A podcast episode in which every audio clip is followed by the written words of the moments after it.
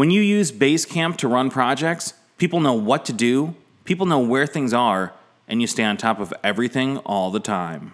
It is the Chicagoverse podcast on the Dynasty Podcast Network, featuring interviews with Chicago's premier artists and industry and creatives and culture leaders. Hosted by Jaime Black. Welcome to Chicago.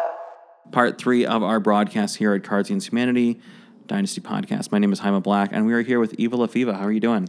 I'm doing well. Thank you. Yeah, thank you for coming up. Yeah. Um, we have not had many, I don't think we've had any uh, burlesque talent on this podcast by and large. So, uh, but you were doing really cool stuff all over the city, and I kept seeing it on social media.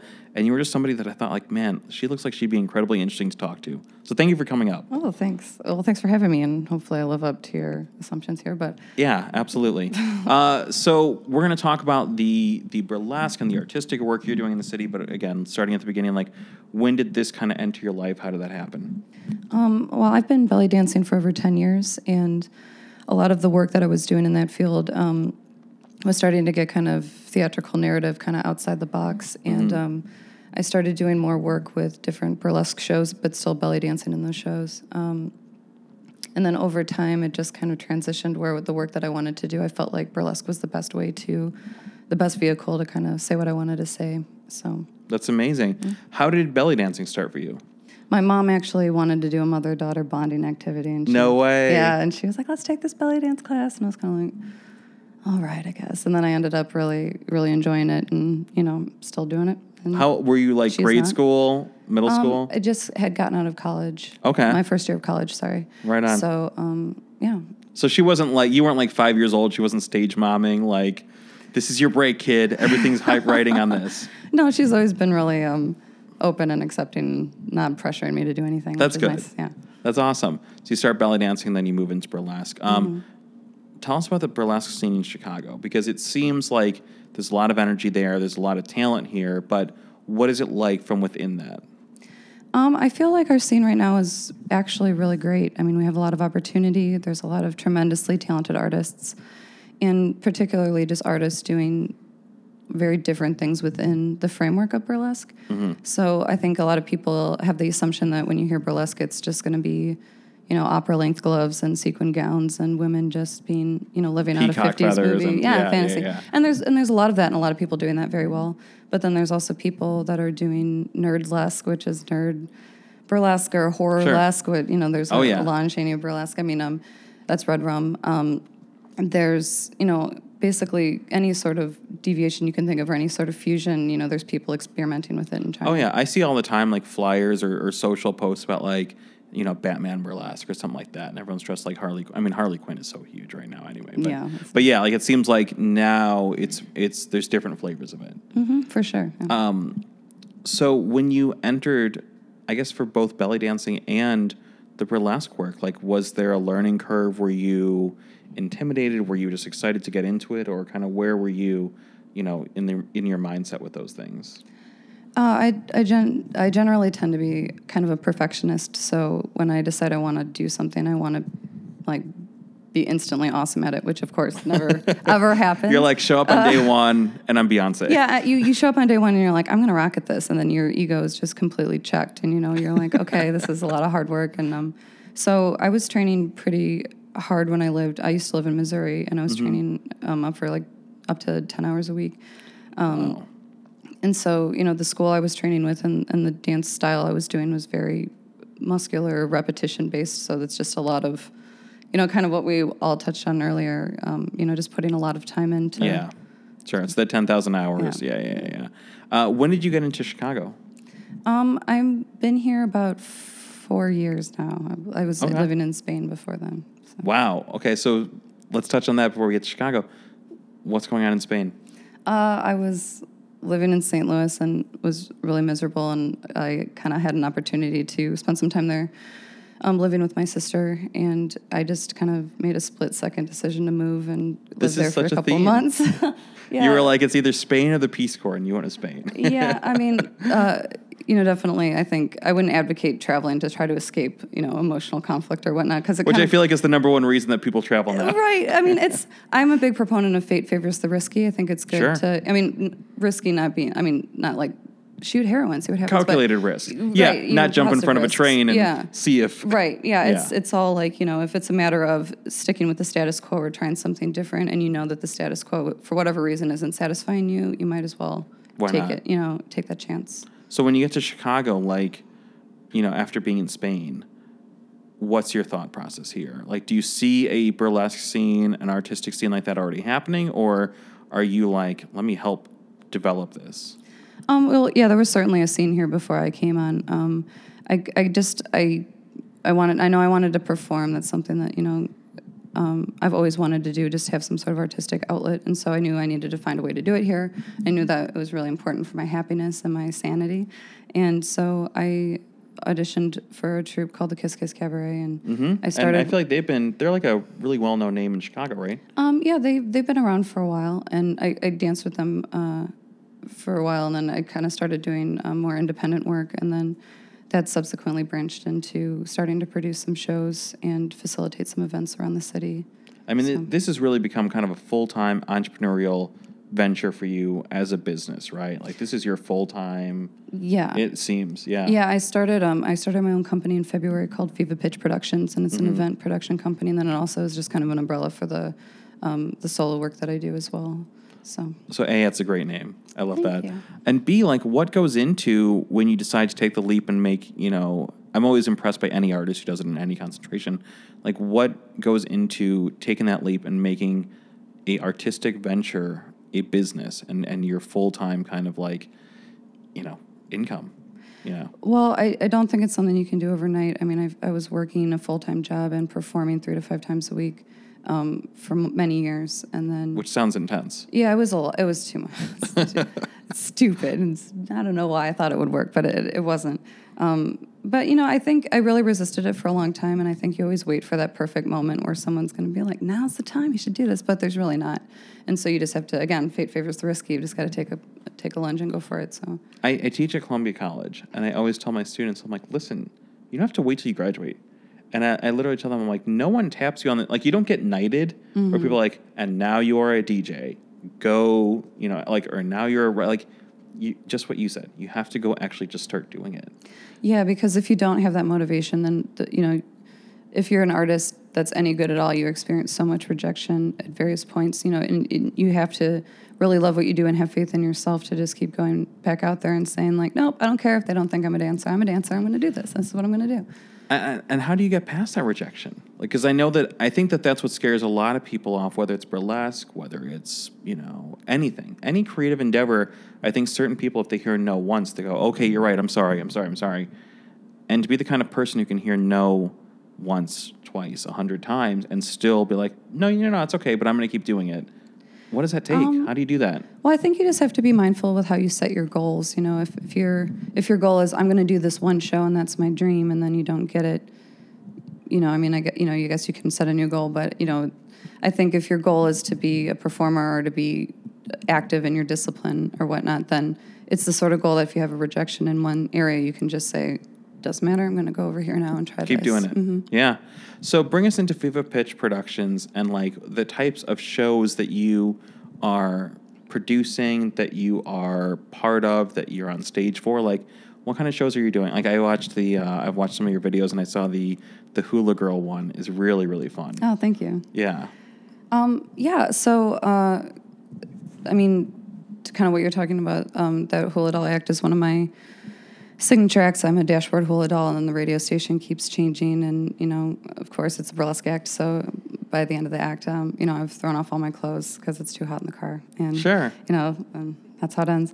Um, Spoilers. yeah, yeah, yeah. Spoilers. There's nudity. Strangely enough, a lot of burlesque acts end with nudity. Yeah. Um, but you know, I like to do a lot of different things. Like I tend to not like to. I don't really connect with pinup culture, or even. I tend to have a hard time even always connecting with feeling feminine. I think that's part of the reason why I've liked to do burlesque, and so um, a lot of my routines are not necessarily like sexy or sexually oriented. Like, I have another act where I'm a snake and I rip off all my skin and like I always catch amazing. I always catch glimpses of people in the audience though, and they're just like, oh, and I'm kind of like, yes, Because they might think that it's just going to be like cheesecake, pinup, like. Well, and again, like there's a lot of performers that do that really Sure. well, and it's like I mean, I don't want to, I, I don't mean to tear down any other form, but it's just not something that I like. I, when I try it, I'm like, oh, I feel like I feel like I'm dressing up in clothes that don't feel like my own, and I, I feel like it's more of a costume than when I'm like in a snake costume. Well, it seems like you want something a little bit more alt, a little bit edgier, a little bit like more unique and like left of center. Sure, because that's the stuff that I connect with the most as an artist. Sure. When I see X, and I'm like, oh my god, you can do that with you know in burlesque. You can try this. You can, you know, like one of my one of my dear friends has an act where she does a sexy chicken dance, and she's dressed in this like Vegas showgirl, tremendous white costume, and then she just gets out there and she starts. You know, completely deadpan doing the chicken dance, and it's the one of the most hilarious and silly and stupid things. I've ever seen. And it's like that, you know, that's burlesque too. Um, so anyway, when I do my productions, I try to feature acts that I just find interesting. Um, and I have a show right now on um, the first Tuesday of the month at the California Clipper. Um, we have acts every 20 minutes, and they're all um, introduced. Instead of having a host, we have a silent um, skit that kind of happens in front of the curtain. We hold up a sign that announces the next performer. Sorry, there's something in my face. Um, and then they come on stage and they perform their act. Um, and with that, you know, especially with this, the narrative bits that kind of string all the acts together, we've been able to explore a lot of different things. And um, I try to use that as a platform to bring different factions of our community together. So for our last show, we had um, people dress up as different burlesque performers in the city, and it was a guessing game of who was emulating who. And, um, you know, we just try That's to. fun. Yeah, it's just, it's little things like that. And then, you know, um, hopefully still enjoyable for the audience as well. So. How have you been able to connect to the community that already exists here and develop your own community and your own kind of conversation, you know, with what you're doing and add to that?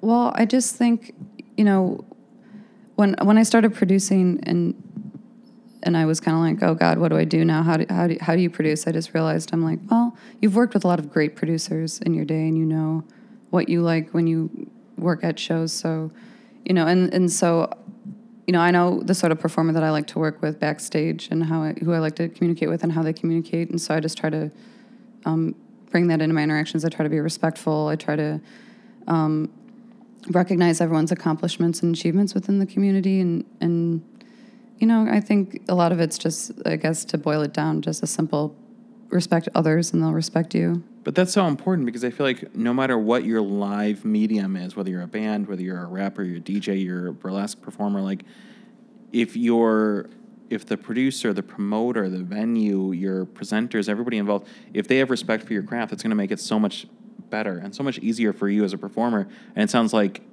you like being on the producer and the performer side, you're giving that to the people who are involved with what you're doing. It's really Oh, important. totally. Thank you. Yeah, I agree. I think that um, again, you know, you can be a, an insanely talented performer, and you can have no one want to work with you in the city because they just don't want to deal with, you know, with, with your drama or with with the- what you're bringing to the to the performance. So I think it's respect on all fronts and checking your ego sometimes and being like, you know what, maybe I am. You know, maybe I have worked really hard and maybe I've got accomplished things, but also, you know, everyone has things left to learn and room to grow. So, Wow, it's like everything you're saying like should be in a like honestly some kind of like class. I'm thinking, you know. Just I'm like teaching classes now. No, um, Are you? uh, well, maybe I will now. Um, yeah, I mean, it's just it, like I said. You know, you, you can't. I'm sure I, all the other presenters here tonight would tell you like you can't invest so much of your life into something I think and not gain insights onto. Sure. You know, so I'm sure everyone has. Everyone has had really important and interesting pearls of wisdom here. So. Yeah. Um, so when you're on stage, because I think that again, anybody listening, watching, they might be like, "Oh my gosh, like it's incredible you can do that." I'd be terrified to get on stage. Like, do you ever get stage fright? Was that ever something that you had, or it kind of sounds like you were always just ready to get in front of people? Um, yeah, I mean, definitely. I guess there's been there's always that moment I think right before you go on where you kind of have that like bubbling up of you know adrenaline and everything. But I think once you've been doing it for a while, like sometimes I kind of forget that I'm even getting naked on stage. You know, it doesn't really have like a. It's just not significant to me. And then you know, especially when you go backstage and people are you know getting ready in the dressing room and walking around naked, no one cares. You know, I mean, no Right. one's like, oh my god, you know, it's just not a thing. I mean, and I think you know, when I when I do my burlesque performances, like the empowering part to me isn't the fact that I'm naked on stage; it's that I've presented something and I've tried to convey a story or I've tried to connect with audiences. And you know, like what always feels best to me is like when people come up to me and they say, "Oh my God, I really loved your act. I really got the story. I thought that was so clever," and you know, like it doesn't really matter if people come up and they're like, "You looked so hot up there." Right. You want them to get the concept. You want them to get the like the storyline, the presentation. That's the most important thing. Sure. And it's really great when you get that feedback and you know you've you've reached your goal. Now, if anybody you know has caught one of your sets, if they're listening to this, or anything like that, and they were thinking like, man, I kind of want to like, I want to be able to be part of this one day. Like, or I've kind of thought about dipping my toe into the burlesque scene. Like, are you ever looking to like bring people in who are newer? Like, do you ever mentor anybody, or kind of like, how could someone approach you if they wanted to? Well, I kind of um, was unclear earlier. So I actually do teach classes. I just don't teach classes right now specifically for producing, but um, I teach a belly dance, uh, sorry, a burlesque class on Wednesdays at Arabesque Dance Studios, which is Okay. um, by Belmont in 90.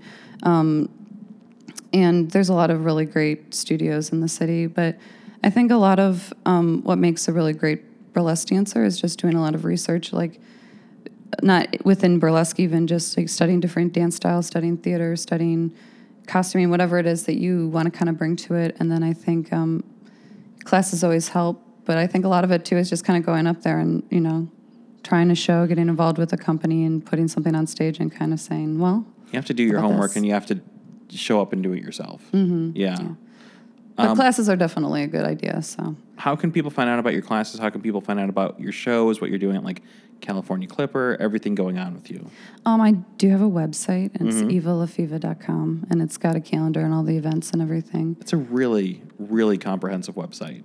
Oh, I was looking at it today and it's like, you know, sometimes websites are like, it's a bunch of dead links and like, but yours is like very thorough, very well presented, very like informative, you know, and I Thank loved you. the actual like, I don't know. I'm a sucker for good design. It was well designed. I used Squarespace for the design. I really. There you I go. think that's We're on a good. Squarespace. Yeah, it's a good platform. It's You hear that, lot of design Squarespace? That's two free plugs. Sponsor us. Squarespace. Yeah, Yeah. sponsor this podcast. Throw us some money. Come on. We're going to email this to Squarespace. um, Eva la Feva, what's coming up for you between now and the year going into 17? Like, what's on deck for you? Um, well, one thing I'm really excited about. Um, I, I'm really proud of our community. A couple of us came together and we've decided to create a burlesque performer action group to prevent um, abuse and misconduct within our community, and Mm-hmm. it's called Because because we got to have a good nickname, uh, a good anag- or uh, what's what's the word I'm looking for? Anagram? It's not anagram. It's the acronym. Sorry. Acronym, That's yeah, it. like So- SHIELD. Yeah, yeah. So it's because BCAUS, um, and it stands for Burlesque Community Against Unsafe Spaces. Brilliant. I, I I can't take credit for that. A, a, a burlesque performer named Jen Fizz came up with it. So It's so Marvel, though. Um, yeah, It's it's- so Marvel Comics. It's so Shield, Sword. Sorry, like, I'm a huge comics geek, and uh, like, Marvel has like 15 organizations in the Marvel universe that are all like, yeah. So, yeah, well, you've got to have something catchy, you know. I mean, Right. it's uh, and I'm a mark. I'm I come from a marketing field, so it's like you know. I'm not always- surprised to hear that. Got to always have the positioning statements and stuff. Um, Absolutely. But to kind of bring it back to something a little more serious, um, Right. you know, clearly there's been issues at different performance communities, like at Profiles. That was a huge thing this year, um, where there's a lot of kind of covered up abuse and misconduct. And so, um, especially being in the industry that we're in, and you know, there's, you know, we don't have unions, we don't have, you know, groups that are looking out for um, people involved in, you know, our community or the pole dance community or kind of everyone in this nebulous cloud of you know out somewhere around sex work you know. Um, you know there's not really a lot of resources for us. So we've created um, an anonymous reporting system where people can uh, you know submit their experiences working with a particular person. And then other members are able to um, email in and ask for reports on particular individuals if they're considering working for them Thanks. And um, you know, of course, you know, we're it's more of a database, so it's not that we are checking the veracity or moderating, but you know, if people contact us, we can say, you know, this this performer has been, you know, involved in a dispute inv- involving verbal abuse, and it's been resolved with the person, or it hasn't been resolved. And you know, we don't get into detail. and We protect people's privacy, but we give people an idea if there's things, if there's repeated tendencies that maybe they should be aware of going into a certain situation. well, it just sounds like you're looking out for the rights of performers and the mm-hmm. safety of performers and, and the community at large. Yeah, because you know the burlesque community is wonderful and it's very open and p- people are very um, liberated to express themselves. And I think sometimes you get people that come into the community and they see that there's a lot of openness about sexuality and whether it's intentional or not, you know, predatory characteristics can crop up. And, you know, luckily we're a pretty self policing community and, you know, we watch out for one another. But there's always the sort of situations where you, you know, in every industry where you hear people working with somebody and all of a sudden there's rumors cropping up, but, you know, you don't, you don't know what's true or what. And this is a way to kind of, you know, one, take the pressure off the people that might be reporting abuse and also just raise some awareness in a way that doesn't, um, you know, violate anyone's privacy or make the victim have to step forward and, and face the brunt of that. Sure. I, Attack. I mean, everything you're saying, like again, it's it's so noble. It's Thanks. very like, I don't know. It, it's clear to me. It, it was clear, like looking at your website, like seeing your social and stuff, that you cared about this community. But talking to you, it's very clear that like you have a great amount of concern and care. You know, for this community, the art form, the performers, all that, and I think that's incredible. So that's Thank awesome. you. Thanks. Um, right on. And again, like you have, give us the website URL one more time. Oh, it's uh, Eva Lafeva, so that's E V A L A F E V A. yeah. Um, and then I, um, my next show coming up at the Clipper is on September 6th, which is not this Tuesday, but next Tuesday. Um, and we're doing a Clue themed show, so all of the I saw that. That's exciting. all of the acts are playing Clue characters. So we've got a Miss Scarlet, Mr. Green, and all that. Um, and then the audience can kind of determine who they think. You know, the guilty party is and, and vote by applause. So it's going to be exciting. It's going to be really amazing. silly, really fun. So hopefully we'll have people out. I love it. I definitely want to make it out to one of the shows. Uh, California Clipper is a very cool space to do this. It's wonderful, and I can't just before we go. I, I really have to give props to um, Hogsalt, the a company that owns Love Hog um, Salt. Clipper. They they were the really huge catalyst for me starting producing. They've been nothing but supportive to me, and they've um, you know really done something great for our community just by being willing to you know put on you know put up the Clipper, and Yeah. it's been something really wonderful in my life. So they're That's wonderful. amazing, yeah. patron their bar because they're good people. Tell Layla the GM that Megan or Eva sent you. Sorry, that's not my name. Uh, and uh, that's all I have to say. Yeah. yeah, no, uh, love for Hogsalt. We collaborate on their Between Bites series that Oh, they do. Yeah. So that's awesome. Um, Eva la Feva, another creative artist in the city who I've been aware of for some time, and I'm really like I feel like we started talking about doing this a while back, and we're booking so far in advance now that it's like. It took until now to finally like kind of land a date for this, but I'm so glad we got to have you up. Thank you for my, like we don't have very many like burlesque performers come up, so thank you so much for coming up. Really appreciate it. Yeah, this has been wonderful. Thank you very much, too. Awesome. Thanks. You've been listening to a production of Dynasty Podcast. Find more Dynasty Podcasts at dynastypodcast.com. For the Dynamic Dynasty, Dynasty Descend.